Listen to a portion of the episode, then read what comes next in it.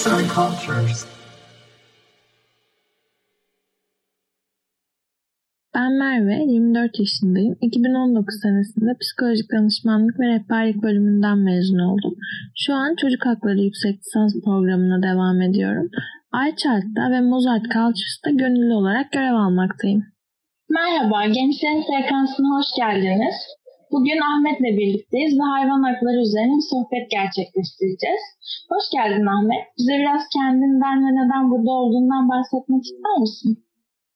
Tabii ki de ben Ahmet, lise öğrencisiyim. Şu an burada hayvan hakları üzerine konuşmak için buradayım. Neden bu konuyla ilgiliyim ya da bu konu üzerine konuşuyorum derseniz ben şuna inanıyorum. Evet insan hakları, kadın hakları bunlar için insanlar konuşabiliyor kendi haklarını savunmak için ama hayvan haklarının savunması ya da hayvan haklarının konuşulması için hayvanların bize ihtiyacı var. Onların haklarının savunulması için bize ihtiyaçları var. Bu yüzden aslında bizim onların haklarını savunmamız gerek ve bu yüzden onların dili olmamız gerek aslında en büyük önemli şey bu bu.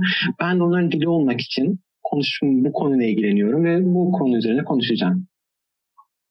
Teşekkür ederiz. Ee, bizimle burada olduğun için çok mutluyuz. Söylediğin gibi gerçekten hayvanların dili yok ve kendi haklarını aramak konusunda ne yazık ki insanlar kadar şanslı değiller. Peki nedir bu hayvan hakları senin için? Neden önemli? Biraz daha detaylandırmak ister misin? Tamamdır. Hayvan hakları neden bu kadar önemli? Baktığımız zaman aslında insan hakları ya da kadın haklarında bir ihlal söz konusu olduğunda herkesin çok fazla önem teşkil ettiği bir konu olduğu için herkes sesini çıkartabiliyor. Yani hak savunucusu da olsa, hak sahibi de olsa atıyorum bir kadın bir şiddete maruz kaldığında kendisini çıkartabiliyor. Ama atıyorum bir hayvan şiddete maruz kaldığında ya da bir tecavüze maruz kaldığında aslında onun sesini aslında biz çıkartabiliyoruz. Ve bu yüzden de yani onların haklarını savunacaksak eğer bizim biraz sesimizi çıkartmamız ve biraz çaba göstermemiz gerek. Atıyorum eğer bir hayvana şiddet fotoğrafı yayılmasa sosyal medyada ya da atıyorum Twitter'da bir hayvana şiddet videosu yayınlanmasa bizim hayvana ne şiddet e, geldiğine ya da tecavüz uğradan hiçbir şeyden haberimiz olmayacak. Bu yüzden aslında hayvanlara şiddetin önüne geçmesi için ya da atıyorum tecavüz ya da istismarının önüne geçilebilmesi için bizim çok fazla çaba sarf etmemiz gerekiyor onların haklarını savunması için aslında. Haklısın. Ee, çünkü gerçekten ayrıca bir e, savunma mekanizmasının devreye girmesi gerekiyor ve belki de e, günümüzde de çok konuştuğumuz üzere birçoğumuz belki bu yasaları ya da yap yaptırımları yeterli bulmuyoruz. Peki ben biraz e, bu hayvan hakları kavramının öncelikle ortaya çıkışından bahsetmek isterim. Nasıl çıktı bu hayvan hakları kavramı ortaya? Nasıl gelişti? Neler söylemek istersin? Hayvanların haklarının aslında başladığı tarih 17. yüzyıl gibi bir tarihte çıkıyor ve aslında o zamanlar olumsuz bir şekilde çıkıyor. Çünkü o zamanlarda seküler bir anlayış ortaya çıkmadığı için her şey dine bağlı ortaya çıkıyor. Yani dinde de hani batıda ortaya çıktığı için daha fazla hani hayvanların insanların emrinde olduğu insanların onları sınırsız bir şekilde sömürebilmesi koşunu ortaya atıyor. Ve bu yüzden de aslında zaten sorun ortaya çıkıyor. Hatta Descartes bunun üzerine şöyle bir şey diyor. Diyor ki hayvanlar birer makinedir diyor. Biz hayvanlar acı çekemeyeceği için onlar üzerinde her şeyi yapabiliriz diyor. Aslında Descartes diyor. Sonrasında 18. yüzyılda Kant geliyor. Kant da bunu diyor. Evet hayvanlar acı çekiyor ama onların ne aklı var ne bilinci var. Bu yüzden onlar için bir yükümlülüğümüz yok diyor. Ta ki e, Jeremy Bentham'a kadar. Jeremy Bentham aslında tamamen bir devrim yaratıyor. Çünkü diyor ki biz hayvan haklarından söz ediyorsak onların konuşabilmesi ya da onların düşünmesinden değil onların acı çekmesinden bahsetmeliyiz diyor. Eğer ortada bir acı çekme durum varsa bir şiddetten bir istismardan mağdur olma durumu söz konusuysa aslında e, bir hak söz konusu olmalıdır diyor. Sonrasında Schopenhauer geliyor. Schopenhauer da diyor ki eğer hayvan haklarını yok sayıyorsak yani yok sayıyorsa insanlar ya da bunu bundan söz etmiyorsa bu batının barbarlığının diyor söz konusudur diyor. bu şekilde çok fazla tepki, çek, tepki çekiyor onlara. Sonrasında bu hayvan hakları tabii ki de gün geçtikçe ilerliyor. Bazı insanlar karşıtları çoğalırken bazı insanlar hayvan hakları savunuculuğuna devam ediyor. Ve sonrasında hayvan hakları savunucuları ayrılıyor. Kendi işlerinde ayrılıyor. Çünkü hep birlikte gidemiyorlar ve üç ayrılıyorlar aslında. Bunlar hayvan hakları savunucuları, hayvanın refahını savunucuları ve hayvan özgürleşmesi savunucuları. Hayvan hakları savunucuları en genel, en genel terimiyle hayvanların her yerde sömürülmesine, kullanılmasına karşı. Diyorlar ki biz bir hayvanı insan yararı için kullanamayız. Onları köleleştiremeyiz, onları sömüremeyiz, onları öldüremeyiz diyorlar aslında. En büyük şey bu. hayvan refahı savunucuları aslında refah kelimesini ilk okuduğumda ben de çok şey demiştim. Ha, evet hayvan refahı söz konusu. Ama onlar diyor ki biz hayvanları kullanabiliriz ama en az acı verecek şekilde kullanabiliriz. Ya da insan yararı varsa eğer onları kullanabiliriz. İnsanın çıkarı varsa onları ticarette kullanabiliriz. Ticarette ya da insan yararı olduğunu kullanabilme durumu birçok şey olan aşıyor. Siliklere, deriye, kürklere, dili kesime her şeyi ortaya çıkarıyor. Neden? Çünkü az acı çekiyoruz. Öldürüyorsun sen o hayvanı ama az acıyla öldürüyorsun. Ama sonuçta o hayvan öldü. Ya da o hayvana şiddet uyguluyorsun ama insan çıkar, insan çıkarı var. Hani bu şekilde hani bir hayvan hakkından söz konusu olmuyor. Hayvan özgürleşmesi zaten Peter Singer'in bir kitabı var hayvan özgürleşmesi yani herkesin şu anda bildiğim. Bu kitaptan sonra nasıl bu hayvan özgürleşmesi söz konusu oluyor? Aslında tamamen hayvan hakları savunucuları aynı. Hayvan özgürleşmesi taraftarları aslında ahlaken bir sorun olmadığında hayvan deneylerine izin veriyorlar. Bu hayvan deneylerine izin vermek aslında ahlaken aslında ahlak söz konusu geliyor yine burada. Atıyorum şu an koronavirüs var. Koronavirüs aşısının hayvanlar üzerinde e, deney deney tabi tutulması. Bu ahlaken uygun sayılıyor. Ama tabii ki de bunu söz konusu olarak bu cümle ya da bu düşünceyi kötüye kullanan insanlar olabilir. Bu şekilde zaten hayvan deneyleri çok fazla ortaya çıkıyor. Neden? Çünkü hep insanlar söz konusu oluyor. Tüm farelerde, tavşanlar üzerinde deneyler yapılması. Neden? Çünkü hep insanlar, insanlar. Ama biz e, bir hayvan ölümüne sonuç açacak derecede onu bir deneye tabi tutamayız diye düşünüyorum ben. Haklısın. Ee, bu hayvan hakları ve insanın yararı kavramı e, farklı düşüncelerde farklı insanların da bölünmesine de sebebiyet veriyor söylediğim gibi. Burada hak kavramına biraz değindiğimiz zaman aslında hayvan hakkı e, insan harici hayvanların tümünün ya da bazılarının e, özel olduğunu kabul edip e, onların çıkarlarının da korunması anlamına geliyor ve bu noktada da bazı insanların onların çıkarlarını korumak yerine insan çıkarlarına uygun şekilde yaşamlarını iyileştirmesi bakış açısı aslında biz hayvan haklarının burada ne kadar korumuş oluyoruz sorusunu doğuruyor ya da hayvan haklarını var edebiliyor muyuz sorusunu da doğuruyor. Çünkü insan amaçlarına uygun düştüğü zaman e, hayvanları kullanabileceğini düşündüğünde bu çeşitli istismarları ya da e, şiddeti de doğurabiliyor. Sen ne söylemek istersin bu konuda? Evet aslında hayvanlara hak tanınması çok gerekli bir şeydir ama insanlar bu hani hayvan hakkı dediğimizde hani insanlarla bir mi hayvanlar düşünüyor çok fazla. Yani hayır asla biz hayvan hakları olarak insanlarla onları bir tutmuyoruz ya da onları eşit statüye getirmiyoruz. Hayvan hakları demek hayvanın bir hakka sahip olmasından çok o haktan dolayı kaynaklanan çıkardır. Atıyorum bir hayvan hakkı yoksa o hayvan şiddete uğradığında onun savunulması da söz konusu olmayacaktır. Zaten hukuka baktığımızda aslında hukukta şu diyor. Hak sahibi diyor bir iradesi olmalıdır diyor. Bu haktan yararlanabilecek düşüncesi olmalıdır ve dava açabilme ve dava kabul edebilme etkisi olmalıdır diyor hukukta. Ama baktığımız zaman aslında hayvanlar bu kriterlere uymuyor. Zaten bu yüzden şu an bu hayvan hakları savunucusu olan avukatlar şundan bahsediyor. Bir canlı varlık olarak söz konusu edilmeli hayvanlar. Sonuç hayvanlar çekiyor mu? Çekiyor. Onlar da bizim gibi canlı ama sadece akılları yok. Bu yüzden onları bir canlı varlık olarak kabul edersek onlara bir hak tanırsak atıyorum bu hak tabii ki de atıyorum insanların düşündüğü gibi bir insanları tanı haklar gibi değil. Şiddete uğramama gibi onları koruma ve gözetme amaçlı e, haklar olacağından aslında bunlar bizim davranışlarımızı düzenliyor aslında baktığımızda. Biz bir hayvana hayvanı koruma hakkı veriyoruz. Hayvanların korunması hakkı. Bu aslında hayvanın bu hakkın haberi yok. Sadece biz kendi davranışlarımızı düzenliyoruz. Atıyorum 5199 çıktı. Çok önemli bir şeydi bizim için ama o bile bizim davranışlarımızı düzenliyor. Onlara karşı uygulamamızı ya da şiddet uyguladığımızda ne gibi ceza alacağımızı düzenliyor. 5199 e, sayılı kanun evet hayvanları koruma kanunu olarak e, birçok e, yaptırım getirdi ama şu an hala tartışmalı olarak önümüzde duruyor. Çünkü birçok insan hala hayvan hakları yasasının çıkması gerektiğini söylüyor. Sence bizim ülkemizde hayvan hakları ne konumda, ne gibi iyileştirmeler yapılabilir?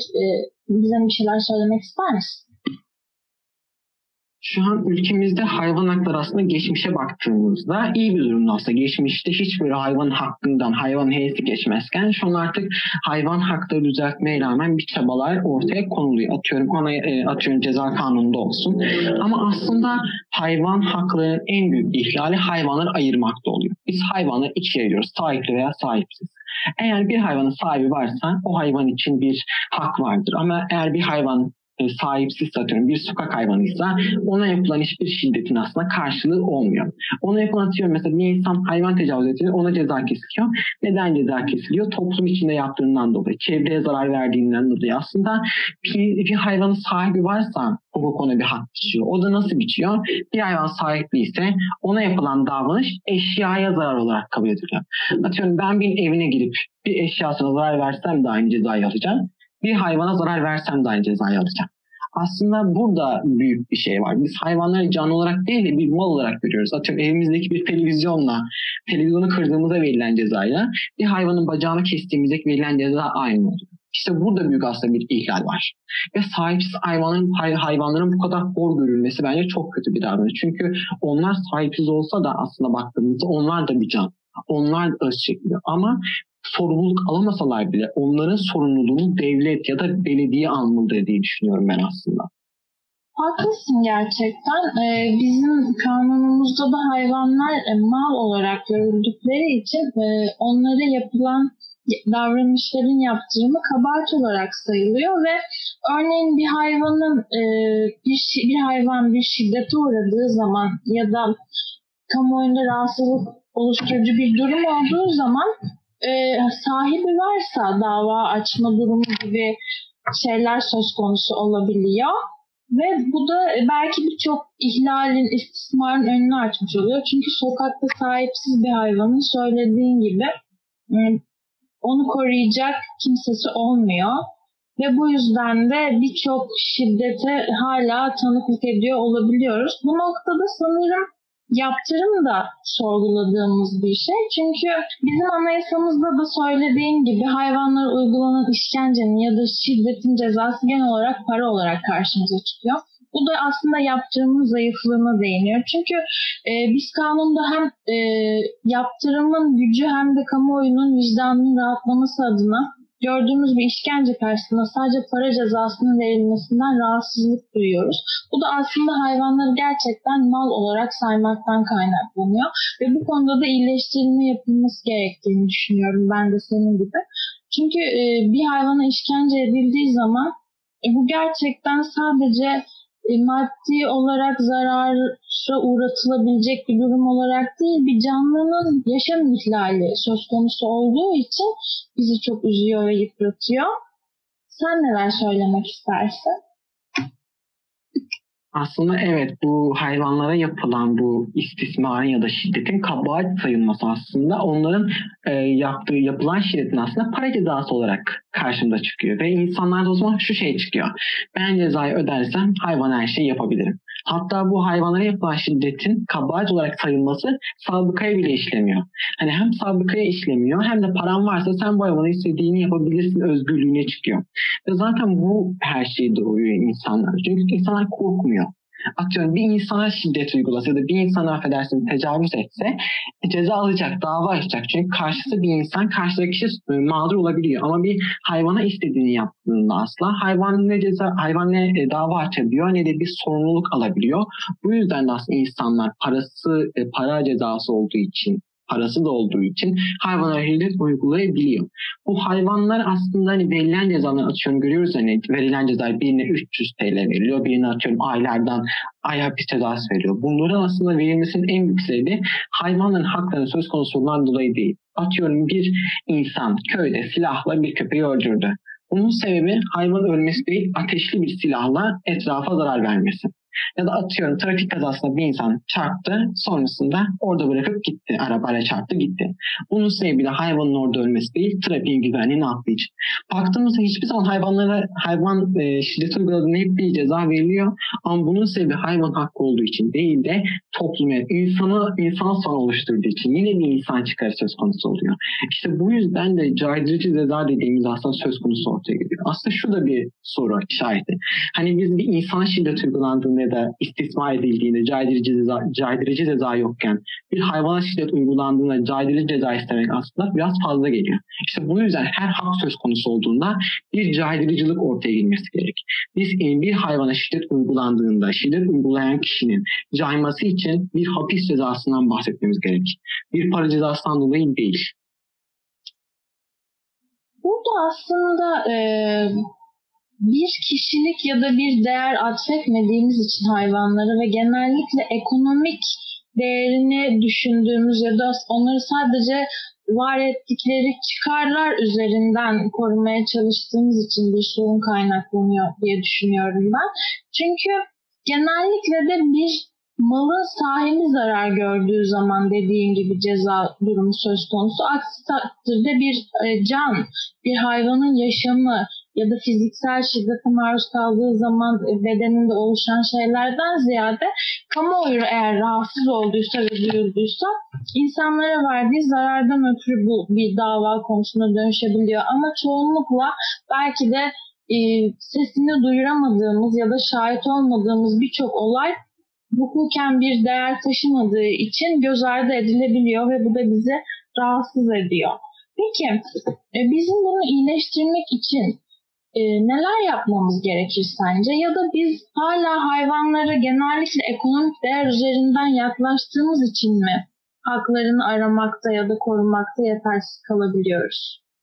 Evet aslında biz bir hayvanlara ekonomik bir değer biçiyoruz. Ve aslında şu da şaşırtıcı ki Türkiye'de kırsal kesimlerde hayvana daha fazla önem veriliyor. Bunun sebebi de hayvanların orada işe yarar olmaz. Atıyorum birine zarar veremezsiniz. Bir koyunu öldüremezsiniz. Çünkü o sana zarar sağlıyor. Ama şehirde baktığımızda bir köpeğe şiddet uygulamak aslında insanlar tarafından kabul edilemez bir şey olarak görülüyor.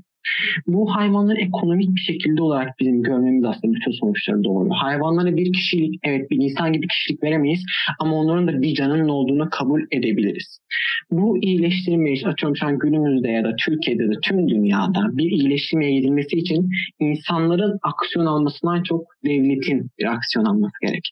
Biz insanlı olarak atıyorum sokak köpeklerinin besleyebiliriz bir mahallemizde kedileri besleyebiliriz. Ama insanlar için bu e, büyük bir sorumluluktur. Çünkü sen bir köpeği beslersin, ilk köpeği beslersin. Türkiye'de kaç milyon tane sokak köpeği var, kaç milyon tane sokak kedisi var.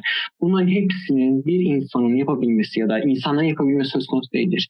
Burada devletin aksiyon ya da devletin aksiyon alması, devletin düzenleme yapması gerek aslında. Eğer gereken kanun ya da gereken bir yasa çıkmaz ise insanlar ne yaparsa yapsın aslında bir sadece ses oluşturmaktan öteye gidemiyoruz. Biz şu an burada konuşuyoruz. Orada başka hayvan hakkını savunuyor ya da sokaklarda eylemler yapıyoruz ama sadece ses oluşturuyoruz. Bir icraat yap yapmamız için aslında yetkililerin yani hukuk yapıcıların bir e, şeyler yapması gerekiyor bu iyileştirme için. Bu iyileştirme için tabii ki de atıyorum direkt hani bu devrim gibi hayvanlara hayvan öldürme cezası müebbet ya da atıyorum bir devrim gibi bir yaptırımdan söz etmiyorsa bile zaman içinde gelişecek şeydir. Ama hani zaman içinde gelişecek de e, şu an 2021'e giriyoruz. 21. yüzyıldayız. Hani daha ne zaman gelişecek? Hani daha kaç yıl önceki şeyler neden hala şu an günümüzde? Geçmişe baktığımızda evet 1900'lerde 1800'lere baktığımızda çok iyi durumdayız ama geleceğe baktığımızda yeterli değil. Geleceğe bakmamıza bile gerek yok. Şu an günümüzde bir hafta boyunca haberlere bakın kaç tane hayvan şiddet olayı göreceksiniz. Hani yasalar yeterli değil. Yasaların ya da düzenlemeler yeterli değil bunların yeterli olabilmesi için aslında şu an devletin bir şeyler yapması gerek. Şu anda hayvan hakları kanunundan bahsediyoruz ama hayvan hakları kanunu meclise sunulalı bir buçuk yıl oldu neredeyse ve hala da açılmadı. O bir, bir buçuk yıldır ya da atıyorum günümüze kadar öldürülen hayvanların hesabını kim verecek? Hani bir an önce bu yasalar, bu düzenlemeler çıkmalı ki aslında biz hayvanları korumaya hayvanları korumaya başlayalım.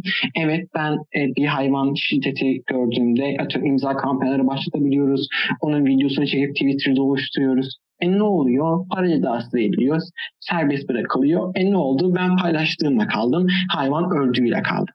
Bunu da değinmeliyiz aslında. Biz hayvan öldürüldüğünde direkt ceza veriyoruz. E hayvan öldü ya da yaralandı. Ona kimse bakmıyor. Hani devlet şunu demiyor. Yaralanan hayvana bakılacak diye. Yaralanan hayvana kim bakıyor? Oranın halkı bakıyor. Ya da gönüllü bir veteriner bakıyor. Hani biz tamamen sonuca bakıyoruz. Hukuk sisteminde daha çok sonuca bakıyor. Önleyici şeyler yok olay anında bir durum söz konusu değil ya da hayvana gelen zararı karşılayacak bir durum söz konusu değil. Sadece hayvana zarar veren kişinin küçük bir e, para cezasıyla ortadan sıyrılması söz konusu oluyor. Kesinlikle çok haklısın. Biz de bizi rahatsız eden bir olay gördüğümüz zaman direkt olarak cezalandırılması üzerine kafa yormaya başlıyoruz ve gereken ceza yerini bulmadığı zaman bundan rahatsızlık duyuyoruz. Ancak gerçekten şiddetin önlenmesinde koruyucu ve önleyici yaptırımların ya da uygulamaların olması çok önemli ve baktığımız zaman burada gerçekten yetersizlikler görüyoruz. Keza bu hayvanların belki bakımı ve iyi yaşam koşulları için de geçerli. Çünkü hala barınaklarda olan sorunları görebiliyoruz ya da çevremizde e, açlıkla mücadele eden başka hayvanları, sokak hayvanlarını görebiliyoruz ve onlar için gerekenin yapılmaması da bizi üzüyor olabilir. Ve söylediğim gibi gerçekten hukuki yaptırımlar çok önemli bir suçun, bir şiddetin engellenmesinde. Peki sence neden e, bu kadar çok hayvana karşı işkence var, suç işleniyor ve neden önleyici olamıyoruz ya da neden bu kadar şiddete meyilli olabiliyor insanlar? Bunu aslında bir sürü aslında e, psikolog da söylemiştir aslında, psikiyatri de söylemiştir. Bir insanın hayvana şiddeti, insan üzerinde yapamayacağı şiddetin göstergesidir. Bir insan hayvan, hayvana şiddete ne kadar meyilliyse aslında onun içinde bir insan şiddet yatıyordur. Baktığımız zaman aslında örnek davalara insanlara şiddet uygulayan kişilerin geçmişte hayvanlara şiddet uyguladığı ortaya çıkmıştır. Bu dediğim gibi hayır, insana şiddet uyguladığımız ya da insana istismar ettiğimizde bunun bir davası var. Sen müebbet alabilirsin, ayda alabilirsin hapis cezası. Ve sen bu yüzden bu sorumluluğa girmiyorsun. Diyorsun ki ben şu öfkeyi hayvandan çıkartayım. Aslında bu çok canice bir şey ama şu an günümüzdeki insanların sinir kas sayılarının yüksek olması aslında diyor ki ben sinirimi, öfkemi hayvandan çıkarayım. Atıyorum ben e, atıyorum başka bir şey kızıyorum. Sokakta köpek geliyorum. Bütün sinirimi ondan çıkartıyorum. Ya da atıyorum çocuklarımız aslında bu çocukluktan beri gelişen bir şey. Atıyorum köyde mesela tavuğa taş atıyor. Neden? Çünkü tavuğunu güçsüz görüyor. Bu evet güç dengesizliğinden kaynaklanıyor. Bu insanlar arasında da vardır. Ama dediğim gibi insanlar arasında bir suç, bir sorumluluk olduğu için çok yapılmayan bir şeydir. Ama insan hayvan arasında çokça vardır. Çünkü güç dengesizliği var. Sen bir tavuğa ya da bir köpeğe bağırdığında evet köpek ısırabilir ama sen köpekten ne yaparsan yap güçlüsün. Ve bu yüzden de sen gücünü ondan çıkartıyorsun. Bir insana bağıramayacağını, bir insana yapamayacağını, bir insana gösteremeyeceğini bir hayvandan çıkartıyorsun. Çünkü yine konu buraya geliyor. Caydırıcı bir cezası yok. Barınaklara gelecek olursak yetkililer diyecek ki barınaklar var. Hayvanlara biz bakıyoruz. Sokak hayvanları önemsiyoruz. Tamam gösterge de var barınaklar. Ama atıyorum belediye çalışanlarının e, köpeklerin çöp konteynerine atmasın ya da atıyorum barınaklardaki hayvanların sorumsuzluğu ya da barınaktaki veterinerlerin zaten işi başından e, aşması. Ben bir avukatın e, söyle, söyletisini, söyleşisinde dinlemiştim. Hani bir hayvanın, o hayvanın sağlığı için çalışan bir veterinerin barınaklarda hayvanı uyuşturmadan yapması, bir anestezi uygulamadan yapması, hayvanı aşı çekerek aşı yapması ya da bir hayvan önemsemez. Atıyorum 100 tane barınakta köpek var. Bu şey düşüncesi oluşturuyor insanlarda önemsemediği için. Hani birini önemsemesen ne olur? Birinin kolu kırılsa ne olur? İşte bu yüzden de atıyorum hayvan haklarının söz konusu olduğu konular ya da barınaklarda bir sıradan bir insan değil de hayvan haklarına meyilli bir insana konması önemli. Atıyorum hayvan sevmeyen birinin, köpek korkusu, kedi korkusu olan birinin o barınakta çalışan olması ya da atıyorum hayvana karşı şiddet meyili olan ya da hayvana karşı değil direkt genel olarak şiddet meyili olan bir insanın barınaklarda çalışıyor olması ya da atıyorum sokak köpekleri için, sokak hayvanları için çalışıyor olması yani zaten. Bu sokak hayvanları için çalışan kişilerin, barınaklardaki kişilerin hayvan sevgisi olmalı. Baktığınız zaman ve çok nadir belediyelerde vardır böyle hayvan sevgisiyle birlikte o işi yapan. Çoğunda hayvanı sevmeyen ya da hayvanlardan sıkılan, onların bitiyle mi uğraşacağım, onların şeyiyle mi uğraşacağım diyen bir sürü insanlar var. İşte burada dediğim gibi aslında yine insanlar arasında değil de yetkiliye söz geliyor. Yetkililerin yaptığı düzenlemeler ya da atıyorum barınaklardaki düzenlemelere konu geliyor. Kesinlikle bu konularda da çeşitli yaptırımlar ya da uygulamaların sıkıntıları birçok sıkıntıyı beraberinde getirebiliyor. E, dediğim gibi tarihsel gelişime baktığımız zaman aslında hayvan gerçekten de çoğu zaman e, bir eşya yerine konmuştur ve insanların çıkarı üzerine kullanılmıştır. Daha sonrasında insanlar bunun üzerine fikirler geliştirmeye başlamıştır. Yap, yapılanların iyileştirilmesi üzerine ya da hayvanların da bir yaşam hakkı olduğu üzerine çok sonradan düşünmeye başlıyoruz ve bugün hala bu konuları tartışıyoruz, konuşuyoruz. Peki sence insan olarak, bir birey olarak bu konuda neler yapabiliriz? E, kendimizi nasıl geliştirebiliriz ya da toplumun bilinçlenmesine nasıl katkıda bulunabiliriz?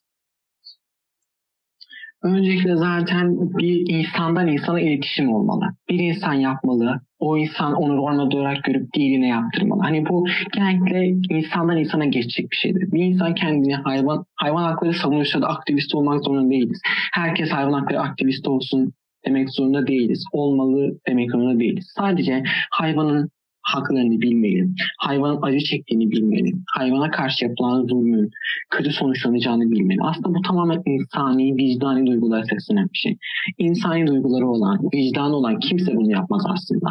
Şu an görüyoruz çöp yanına koyan mamaları ya da atıyorum sokakta kaldırmak olan mamaları çöp kutusuna atan ya da hayvanı arabasıyla ezip geçen. Yani normal insandan tutun akademisyenine kadar öğretim görevlisine kadar arabayla hayvanları ezeni tutun atıyorum eşeğe ya da bir köyde bir hayvan eziyetini tutun. Bir sürü insan bunu yapıyor aslında. Biz bunların önüne geçmeliyiz. Onlara uyarmalıyız.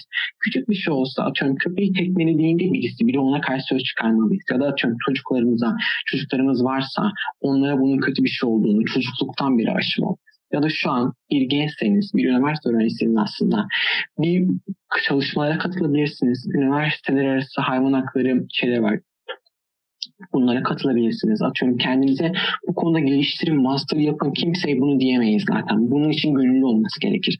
Ama en azından askeri miktarda bir hayvan sevgisi ya da hayvan sevgisinin bir vicdanı olan kişinin aslında bunu yapmaması gerekir ne yapmamız gerekir bizim? Atıyorum kendi mahallemizdeki hayvanlara iyi davranabiliriz. Onlara karşı bir mama ya da su verebiliriz. Gönüllülük faaliyetlerini bulunabiliriz. Barınakları ziyaret edip oraları kontrol edebiliriz aslında. Barınaklardaki durumlar nelerdir? Atıyorum CİMER'e yazabiliriz, dilekçe yazabiliriz teklerimiz için. Her ne kadar duyulup duyulmayacağını, önemsenip önemsenildiğini bilmesek de çalışmalar yapabiliriz aslında. Elimizden geleni yapmalıyız ki bir, bu hayvanların hakları savunulsun aslında. Biz şey diyemeyiz, evet yetkililere her şey düşüyor ama ben ne yaparsam yapayım bir şey olmayacak.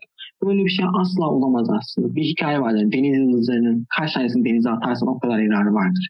Hani bu da aynı şey, aynı konuya denk geliyor. Ben ne kadar hayvanın ıı, hayvana dokunursam, ne kadar hayvanın açlığını giderirsem, ne kadar susunu giderirsem aslında bu çığ gibi büyüyecek bir şeydir. Atıyorum camın önüne bir ekmek kırıntısı koyduğunda bir kuş yer, ikinci kuş gelir, üçüncü kuş gelir. Hani bu evet çok küçük bir şey baktığımızda ama etkisi çok fazladır. Sen bir gün bir kedinin açlığını uyabilirsin.